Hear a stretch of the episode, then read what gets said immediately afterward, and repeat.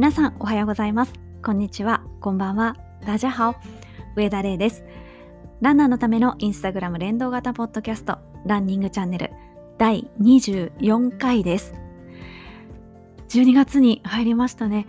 あの皆さんの投稿もですね、一気にイルミネーションの投稿が増えてきました。あの LED の電球のその発明のおかげでだと思うんですけれどももう今いろんなところでイルミネーションされていますよね。もちろん有名なところもあの引き続き綺麗なイルミネーションされてるんですけど本当にその、えー、まあ普通のお家ですとかなちょっとした商店街とかですね。あのそういうところでもイルミネーションがされていてすごい綺麗ですしあれって結構イルミネーションって結構センスが問われるのかこうライトを置いていくというか絡ませていくだけなのに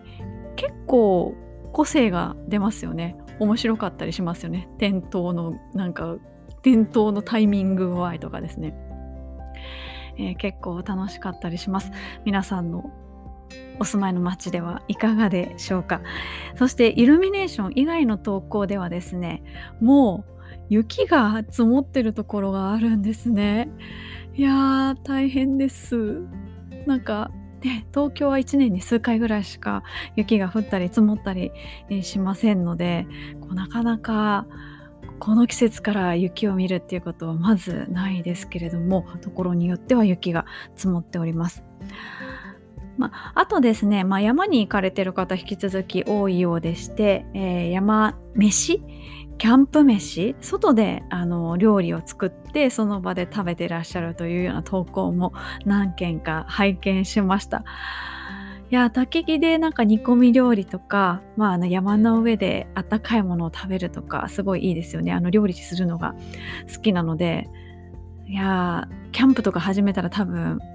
ハマっちゃいそうですね私。あとですね、あの、スポーツイベントが結構、まああの、野球はねもう日本シリーズ終わっちゃいましたし都市対抗野球もつい先日あの決勝が行われましたけれどもあと J リーグなんかもだいぶあの佳境を迎えてきまして、まあ、今年は降格するチームはありませんけれどもまああのまだまだ、えー何位になるかとかですね昇格できるかとかそういうような争いをやっているというようなところもありますので、えー、どこかひいきのチームがある方はですね応援にさらに熱が入っているというようなことになっているかと思います。ということで、えー、今週1週間の動きランニングチャンネルのハッシュタグをつけてくださいますと漏れなく私が見に行っていいねします。えー、そしてえー、このような形でこのホッドキャストの放送でですね、えー、1週間の動きをお伝えしますので皆さんぜひ、えー、投稿にハッシュタグをつけてみてください、えー、トータルで今確か2500をもう超えて2600台に、え入っております。ありがとうございます。もう本当にたくさんの方がつけてくださるので、私なんか間違えて自分の投稿にいいねしそうになったりします。お危ない危ないとか言って、あの自分自分の投稿になんかいいねするのちょっと違う違うので、あのそこはちょっとおっとっとってなったりします。あのでも皆さんからの投稿は大歓迎ですので、えー、じゃんじゃんハッシュタグをつけてみてください。またですね、えー、インスタグラムのストーリーズとかにですね、あの私のタグ付けしてくださるのもあの大歓迎ですので、よろしくお願いいたします。以上、今週の1週間の動きお伝えしました。今週のリスナーさんでした。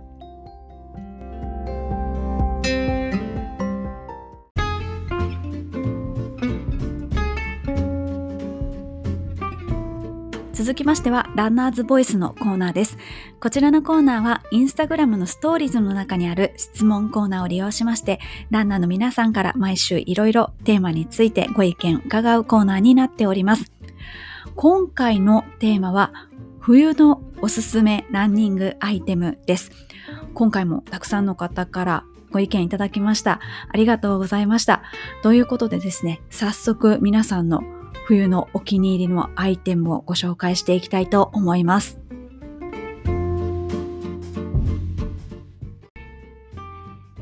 それでは早速ご紹介していきたいんですが今回キーワードが2つあります。まず第1に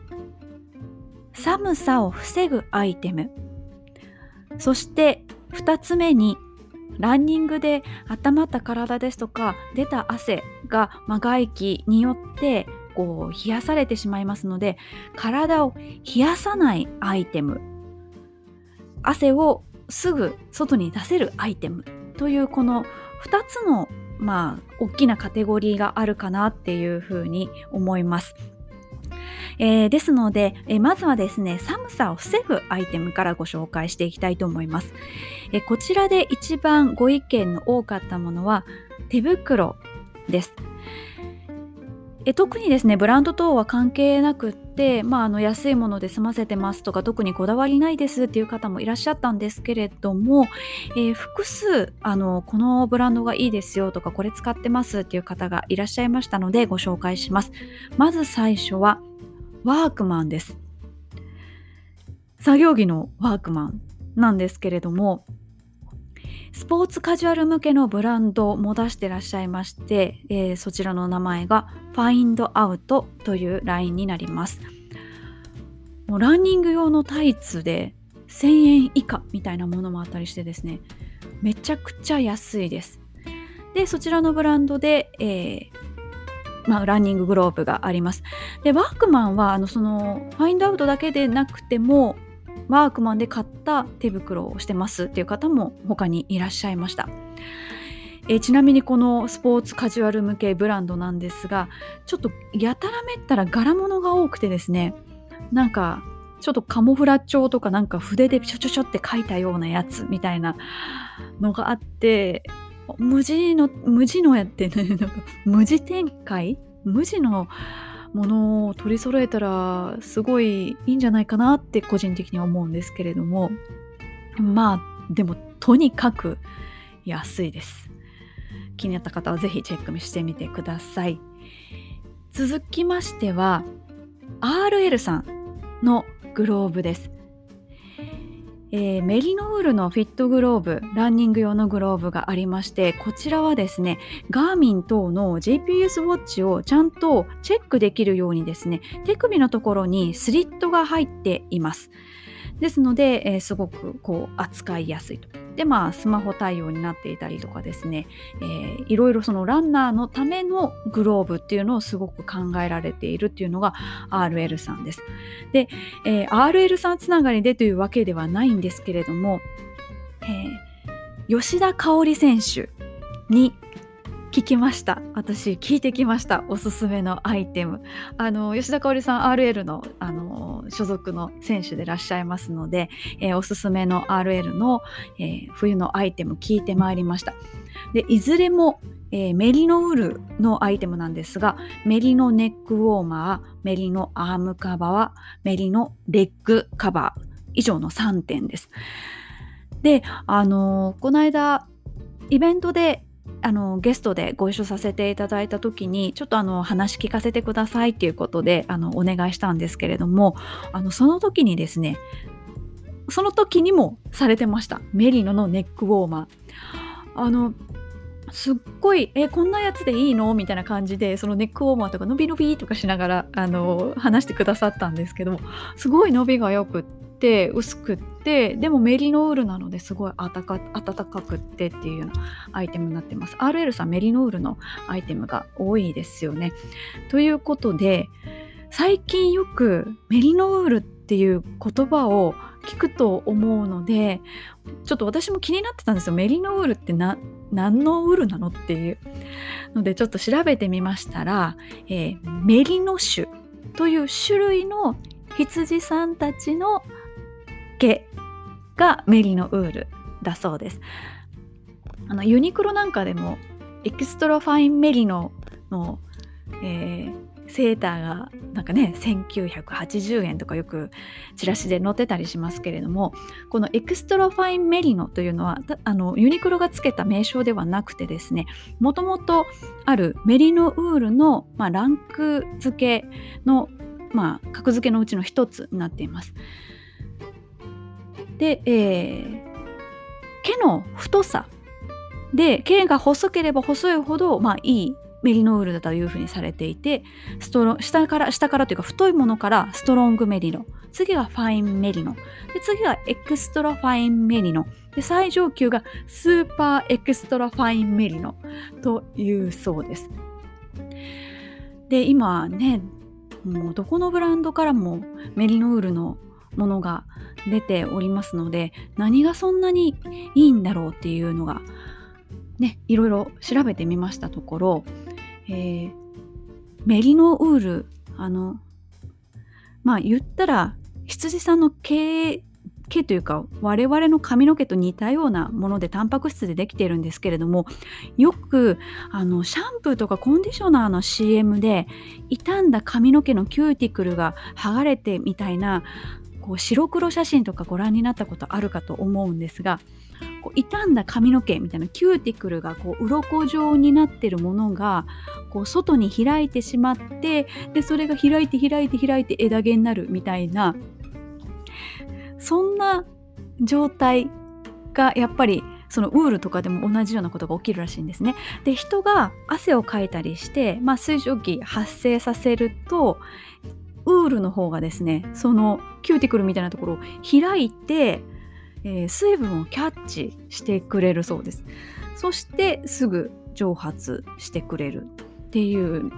のがそのウールの特徴だそうです。でメリノウールはすごく繊維が細いので、まあ、肌触りもよくってチクチクしないっていうところが特徴としてあるそうです。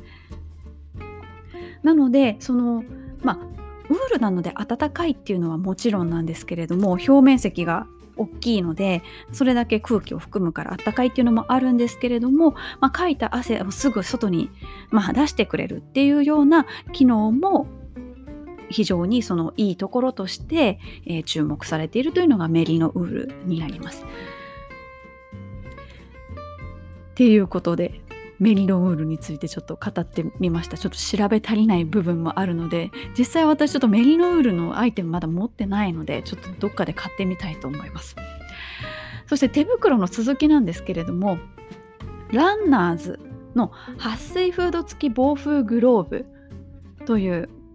手袋です。これ調べたんですが、今売り切れ中だそうです。ただ、このランナーズのもの、ランナーズってあのランネットのランナーズです。あの、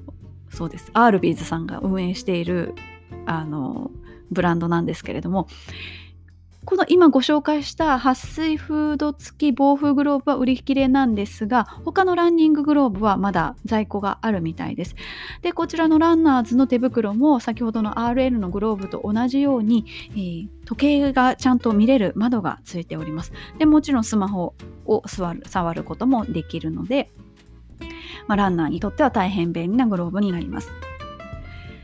えそして手袋というわけではないんですけれどもいくつかのブランドから出ていてちょっと名称がまちまちになっているんですけれども、えおすすめしてくださった方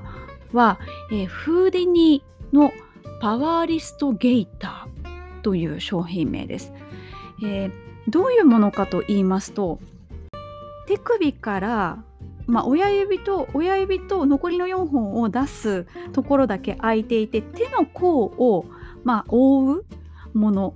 になっています。でこのフーディニーの他にも調べてみましたら、えー、ノースフェイスからも出ていまして、えー、ノースフェイスのものはバーサーアクティブハンドウォーマーというものです。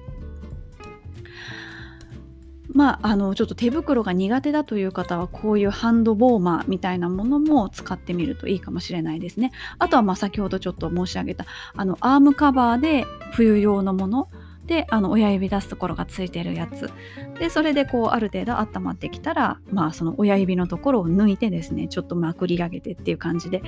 であの手袋だとどうしても落としてしまうリスクが高いので、まあ、手袋状になってないものですとそのまままあリストバンドのような形で、えー、まあつけてられるので、まあ、あの手袋を失いやすいっていう方もおすすめかもしれないですね。え続きましては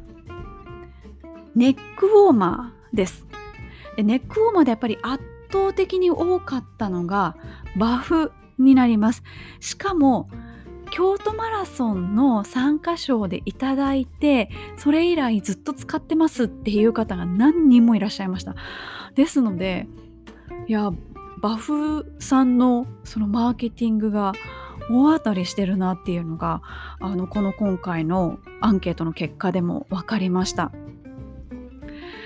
まあ、バフもともと別にそのネックウォーマーとして使わなくても、まあ、ちょっと口のあの鼻のところまでやれば今ねマスクとかしないといけないですからマスクみたいになったりもしますしあの髪が落ちてこないようにそのヘアバンドみたいな形で使うこともできますし手首に巻くこともできますしいろんな使い方ができるのでまあでも冬はネックウォーマーとして使ってますっていう方が多かったです。続きましては、まあ、ウェアですね。えーまず最初にティートンブロスのオクタベストベストですねが気に入っていますということでご意見をいただきました。あのティートンブロスっていうブランドここ23年ぐらいですかね結構そのセレクトショップ系のアウトドアのお店で、え、ちょくちょく並ぶようになっていてどこの国のメーカーさんなのかなと思ったら日本のメーカーさんなんですねしかもあの東京のまあ、日本橋とか東京駅の近くの新川というところ隅田川のすぐそばなんですがそこに、えオフィスとショールームがあるそうでしてあの私家から全然走っていける距離なのでちょっと一般の人が行っていいか分かんないですけどちょっとちょっと偵察に今度行ってこようかなっていうふうに思います。でこちらのブランドが一気に注目されたのは剣ジャケットと呼ばれるジャケットで今は他のブランドでも似たようなものがあるんですけどもジップがチャックが斜めについてるんですよ。斜めについていてこう脱ぎやすいみたいな。最初に見た時はわすごいかっこいいなって思いましたね。その斜めにつけるんだと思って。その剣ジャケットが、まあ、ブランドの顔となっています。ティトンブロスです。えー、続きましてはボトムスをご紹介していきたいと思います、えー、北海道のランナーさんからノルウェーのスポーツブランドトリムテックスというところのですね、えー、トレーナー TX パンツをご紹介いただきました、え防風シェル防防風シェルと伸縮素材の組み合わせのになっているパンツになっています。こういう形状のパンツって結構いろんなブランドから出ていまして、えー、例えばパタゴニアからですとウィンドシールドパンツっていうものですとかあとアークテリクスから鳥のタイツっていうものがありまして、えー、それも似たような感じですね。あと、えーノースフェイスのフライトエクスプロールタイツ。こちらも防風素材になっています。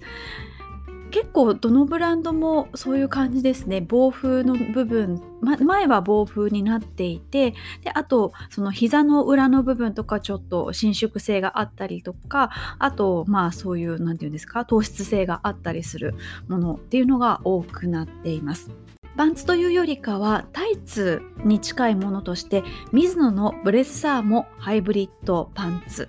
まあ、タイツのようにこうピタッとしてるんですけれどもあの裾にファスナーがついているものになっています。ブレッサーもという素材を使っていて、まあ、あの暖かい素材になっています。次はトップスになるんですけれどもノースフェイスのロングロングスリーブハイブリッドエンデューロクルー。えー、こちらも前面が防風素材になっていて内側が冷えにくくて良いシャツですということです、えー、水分を保持しないポリプロピレンの点で接触するような肌の面になっているそうです。まあ、似たようなものでいきますと、まあ、防風ではないんですけれどもパタゴニアでキャプリーンミッドウェイトジップネックというものがありまして私これ2枚持ってるんですけれども、えー、その名の通りジップネックのものなので、暑い時はジップを下げてで寒い時はジップを上げるとタートルネックのようになっていてで、えー速乾性があるので全然汗冷えしないです。あの何ですかね。走り終わった後もこうお腹とか触っても全然ベタベタしてない感じで、えー、すごく過ごしやすくってなんなら私今もそれ今日走ってないんですけど 家で仕事してただけですけどあの家で仕事する時も着てたりします。あとはですね同じくノースヘイノースヘイスですね。ノースフェイスのレッドランプロシリーズ氷点下でも OK なやつですというふうに書いていただいています。あのこちらは、えー、ダウンのまあ、シリーズになっていて、まあ、結構この何て言うんですか縫い縫い目ダウンってこう縫い目がついてますよねその縫い目が結構細めになっていて動きやすい作りになっていますあのボトムスでダウンが入ってるものもあったりとかしてひ、えーと太ももから膝ぐらいにかけて私はそれをそのパンツのことをミシュラン君って言ってるんですけどミシュラン君みたいに何て言うんですか？こう横横島な感じに横島って別にあのなんかあのいけないことを考えてるわけではなくって横のしましまになったりするなったりするって見えた見えるのでミシュラン君っていうふうに私は、えー、呼んでいます。このそのダウンが入ったボトムス先ほどお伝えしたあのワークマンのファインドアウトというそのスポーツカジュアル向けブランドで見た目ほぼほぼ一緒のやつが1900円なんですよね。中綿入りのパンツが1900円ってすごいですよ。多分、ノースフェイスのこれは多分、多分1万9800円とかするので、ね、10倍 ?10 分の1。すごいですね、ワークマン。っていうので、あの、どちらも見見比べていただければなというふうに思います。えー、続きましては、インナーベースレイヤーの分野になります。まずご意見が多かったのは、モンベルの腹巻きです。私も持ってます。1種類だけ持っていて、ちょっとかなり前に買ったものなので、今どんな感じのものが出てるのかなっていうふうに調べてみましたら、なんと腹巻きだけで6種類あるんですね。で結構機能性もいろいろ飛んでいて、えー、例えばジッパーで着脱できるものであったりお尻の方までずっと隠せるようになっている長めのものであったりこうすごく寒い山でも対応できるようなものであったり短めのものであったりということでかなりバリエーションが豊かになっています。そして同じくモンベルのものではですねジオラインという素材で作られたまあ、あの T シャツなり、まあ、ベースレイヤーなりのものが、え、いいですっていう風にお勧めしてくださった方がいらっしゃいます。やっぱ山向けのものってその汗冷えしない冷やさないっていう技術にすごく長けていて独自で素材を開発されたりしていてこのジオラインっていうのも、まあ、モンベルがあの推している素材になっているんですけれども汗を素早く吸い上げてでそれをまず広範囲に拡散して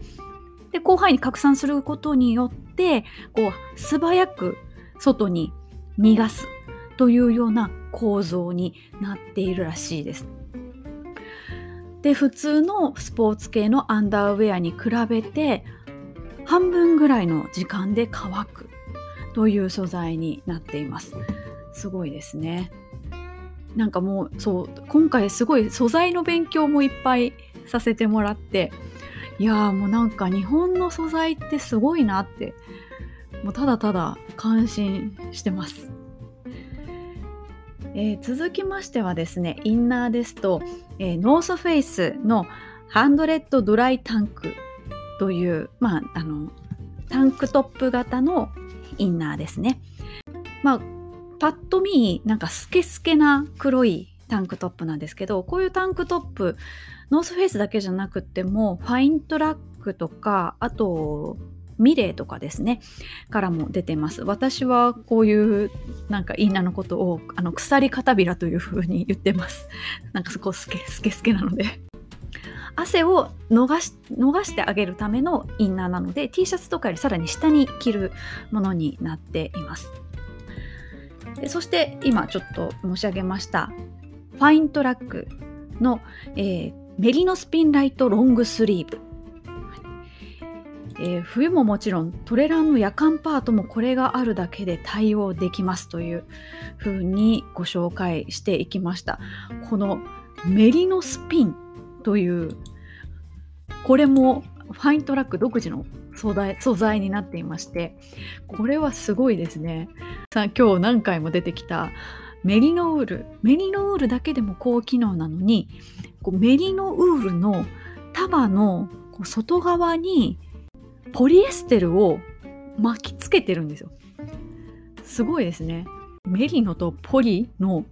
融合で保温性調湿性で抗菌防臭にプラスして強度吸汗性汗を吸う吸汗性と速乾性を兼ね備えてるもうこんな無敵じゃないですかっていうような素材ですねそして続きましてはですねスマートウールというアメリカのアウトドアメーカーのメリノウールのベースレイヤーが快適でしたっていう風におすすめしてくださっている方もいます。あのこちらメリノールのブランドになっていてあのいろんなものが出てるんですけれどもソックスとか結構柄が可愛くてですね結構今長めのソックスを履くのが流行ってたりもするのでちょっとしたポイントにそういうカラフルなソックスを取り入れるっていうのもいいかもしれないですね。でそして何人かの方がですねヒートテックを着ていますっていう風に回答してくださったんですけど私何の回の時か忘れたんですけれどもあのヒートテックは汗をかかないぐらいの運動であれば OK なんですけれども汗をかくような状況ではヒートテックは避けた方があの汗冷えしてしまうのでできるだけ避けてください。えー、というのもヒートテックはもともと水を溜め込みやすい素材レイヨンが含まれていますので汗をかくまでのところは暖かく感じるんですけれども汗をかいてしまうとそこからは乾きにくくなってしまうので本当に冷えちゃいます。で実際私も普段ヒートテックよく着るんですけれども特に女性の方は実感されると思うんですけれどもお洗濯して乾かしてるとヒートテックって結構乾くまでに時間かかるんです。前もも同じこのトピックをお伝えしたんですけども。そうなんですよね。なんでヒートテックが暖かいかと言いますとちょっと逆の先に話をしてしまうんですが気化熱というのは聞かれた方多いと思います。水は蒸発する時に周りの熱を奪うので涼しく感じるっていうのが気化熱ですよね。その逆があるんですよね。凝縮熱吸着熱というふうに言うんですけれども水蒸気から水に変わる時に熱を生みます。それを利用したのがヒートテックです。まあ、水蒸気は、まあ、いわゆる我々が普段生活している中でかく汗が水蒸気になってそれを繊維が捉えて水にする過程で熱が生まれます。それを利用したのがヒートテックです。ですので、水をキャッチする力はヒートテックの素材は非常に長けています。ただ、保水性があるので、そのままその水を溜め込んでしまいます。ので、冷えてしまう。ということで、ちょっとなるべく避けた方がいいかなっていうふうに思います。で最後ちょっと、えー、番外編になるんですけれどもデサントのウォーミングマッサージジェルというものがあるそうでして塗るとじわじわ暖かくなるそうです。150g で2000円ぐらいでした。でクールダウン用もあるそうでしてでこちらのジェルはテーピングが貼れるそうです。なのでレースの前とかに塗ってそしてテーピングを貼るっていうことができるので、ね、他のものだとオイルとかだとテーピング貼れなくなっちゃうので大変ですがこちらは大丈夫ということでした。えそして番外編もう一つなんですけれども私知らなかったんですがアシックスから雪道用のランニングシューズが出ているそうで、えー、ゲルスノーライドそしてスノーターサーというモデルがあるそうです。初めて知りました。あのゲルスノ ゲルスノゲルスノーライドはあのソールのところに、まあ、あの多分スタッドレスタイヤと同じような原理だと思うんですけどちょっと砂のようなものが入っていてグリップが強くなっているとかですね。あのスノーターさんもやはりソールのところを工夫されていたり多分ちょっとネットの画像でしか見てないんですけれどもまああの何ですか普通の生地の部分も通のランニングシューズに比べるとあんまり水を吸いにくいような素材でできている気がします。あと結構あの足足首のところまであのきっちりこう雪とかが入らないような構造になっていたりとかですねその雪道を走るための工夫がすごくなされていました。いやこういう雪道用のランニングシューズを作ってくれるっていうのはすごく、ね、北国の方にとっては嬉しいことですよね。やっぱりどうしても冬走れなくなってしまいますけれどもまあでもねトレーニングしたいですからねいやこれは本当にあの今回あのご意見をもらわなかったら私多分一生知らないまま終わってたんじゃないかなっていうふうに思います。ということで雪道用のランニングシューズご紹介しました。あそういえばと思ってちょっと調べ直したことがありまして、えー、川淵勇輝選手が2018年のお正月にですねマイナス10度より寒いところでマラソンフルマラソンを走りまして優勝されたっていう記事を当時読んだことがありましてああなんかそういえばそんなこともあったなっていうふうに調べ直してみたんですね。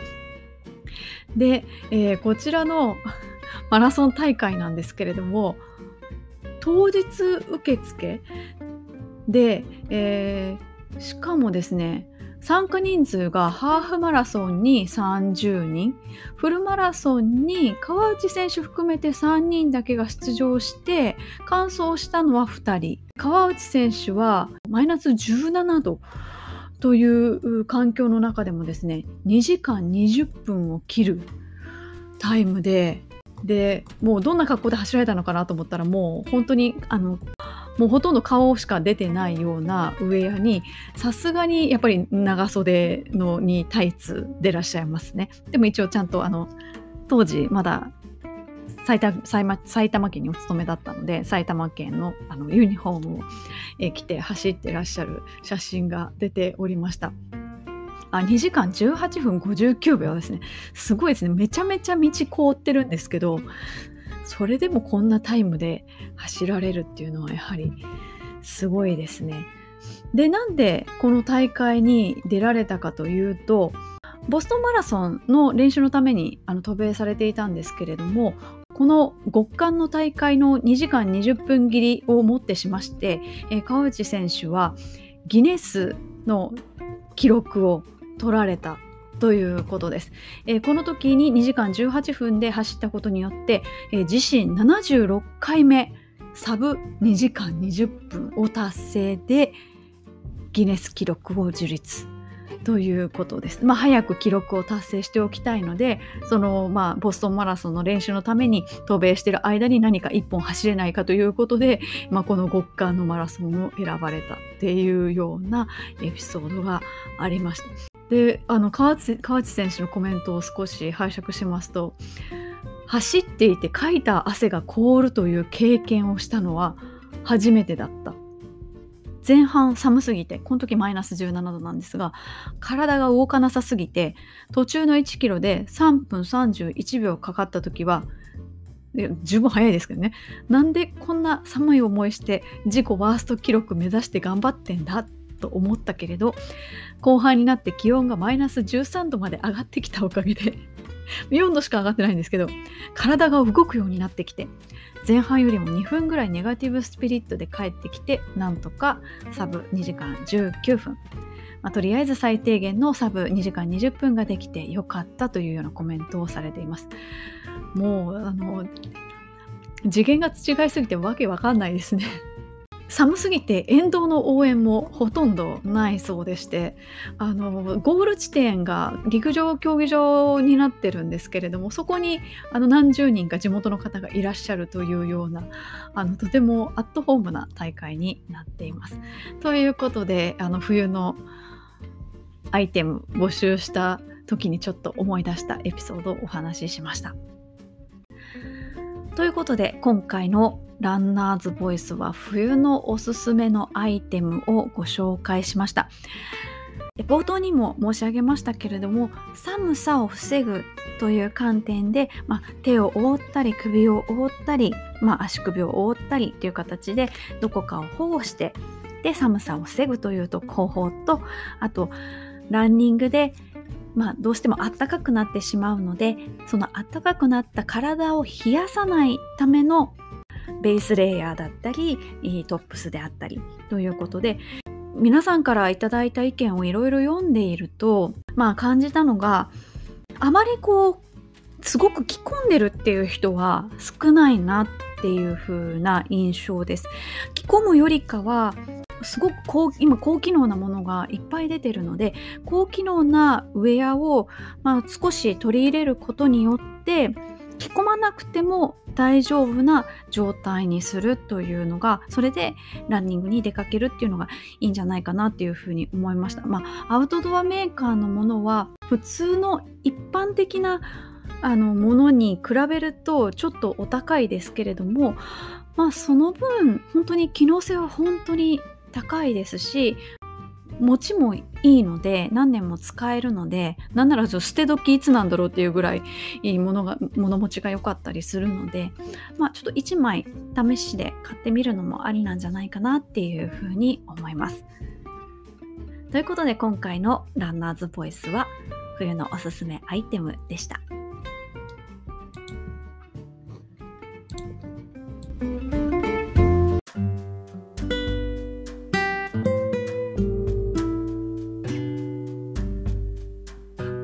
そろそろお別れの時間が近づいてまいりました。今回の冬のおすすめランアイテムいかがでしたでしょうか？私もちょっと買ってみたいなって思うアイテムがいくつかありましたのでちょっと買ってみます。でまたご報告します。はい。であの前々回のランニング中に寄れる店が結構反響が大きくてですねあのその後も私のインスタグラムの投稿であの実際に走ってお店に行って食べるっていうのをやっていますのでそちらもよかったらぜひご覧くださいというかあとまだまだあの行けてないお店があったりとか投稿できてないお店があったりするのであの引き続きそのシリーズは続けていきたいと思います。本来は私以前からですねあのちょっと名前が似てるのもありましてあの上田レイの酒場放浪記っていうハッシュタグをつけてですねお気に入りのあの飲み屋さんをご紹介してたんですけれども今あのこのような状況でですねもう何ヶ月もあのそういういわゆる飲み屋さんみたいなところに行け行けていないのでなのであの持ち帰りができる店とかですねあの走っていける店なところにちょっとあの夜から昼にシフトした結果あの今のあのシリーズがちょっとできてきているというのもあります。ということであの引き続き、はい、走っていろんなところに行ってみたいと思います。さて、えー、次回のお題に関してなんですけれども次回のお題はあなたの健康法を教えてくださいです。もちろんランニングが健康維持に役立ってますっていうのは皆さんランナーなので当然だとは思うんですけれどもやはりね寒い時でも外に出ますしちょっと薄着で外にねランニングの時は出たりしますからあとランナーはまああの一般的な人よりかは体脂肪少なめですし、えー、どちらかというと風邪ひきやすい方だと思うんですね。ですので皆さんそのランニング以外にももし健康に気をつけてることがありましたらお寄せいただきたいと思います。例えばなんかねあのうがいは必ず毎日外から帰ってきたらやってますとかあのね今そういうのやってらっしゃる方いるかわかんない。です寒風摩擦やってますとかですね。私は最近あの鼻うがいをやっています。あのもう痛くて仕方ないんじゃないかと思いましたら専用の器具とかあの何ていうんですか粉を使えば全然痛くないっていうのが分かりまして最初の1回目ぐらいだけはすっごい辛かったんですけれどもあのその後は何のためらいもなくあのできるようになりました。なんかもともとあの鼻炎鼻炎持ちなのでなんかちょっとできないかなと思っていろいろ模索して鼻うがいをやり始めた次第なんですけれどもそういうような形でなんかそういう習慣にしてることですとかあとなんかこういうサプリは欠かさず飲んでますとかですねあのなんか例えばなんか甘酒毎日飲んでますとかでも何でもいいんですけども何かこう習慣化されてるような健康法があればぜひぜひ教えていただきたいなというふうに思います。募集方法はいつもと同じです。私のインスタグラムのストーリーズに質問コーナーを設けますので、そちらに記入をお願いします。文字数制限で書けない場合は、2つに、3つに分かれてしまっても大丈夫です。ぜひぜひお寄せください。ということで、ランニングチャンネル第24回お伝えしていきました。どんどんどんどん2020年がね、もう終わりに近づいています。ね、新しい年は、いやもう、絶対今年よりかはいい年にならないといけないですよね。いやまさかこんなこんな年になろうとは去年の今頃全然思ってなかったですね。か自分が生きてるうちにこんななんか疫病みたいなので世界が変わってしまうなんかね映画みたいなことが起こってしまうなんて自分の生きてるうちには絶対ない絶対映画の中の話だと思ってたのが現実に起こってしまって間もなく、ね、最初の症例が発表され見つかってから1年経とうとしてますけれども、ね、2021年は絶対今年よりかはいい年です。それは間違いないですね。ということで来週またお会いしましょう。それまで皆さん良きランニングライフをお過ごしください。それでは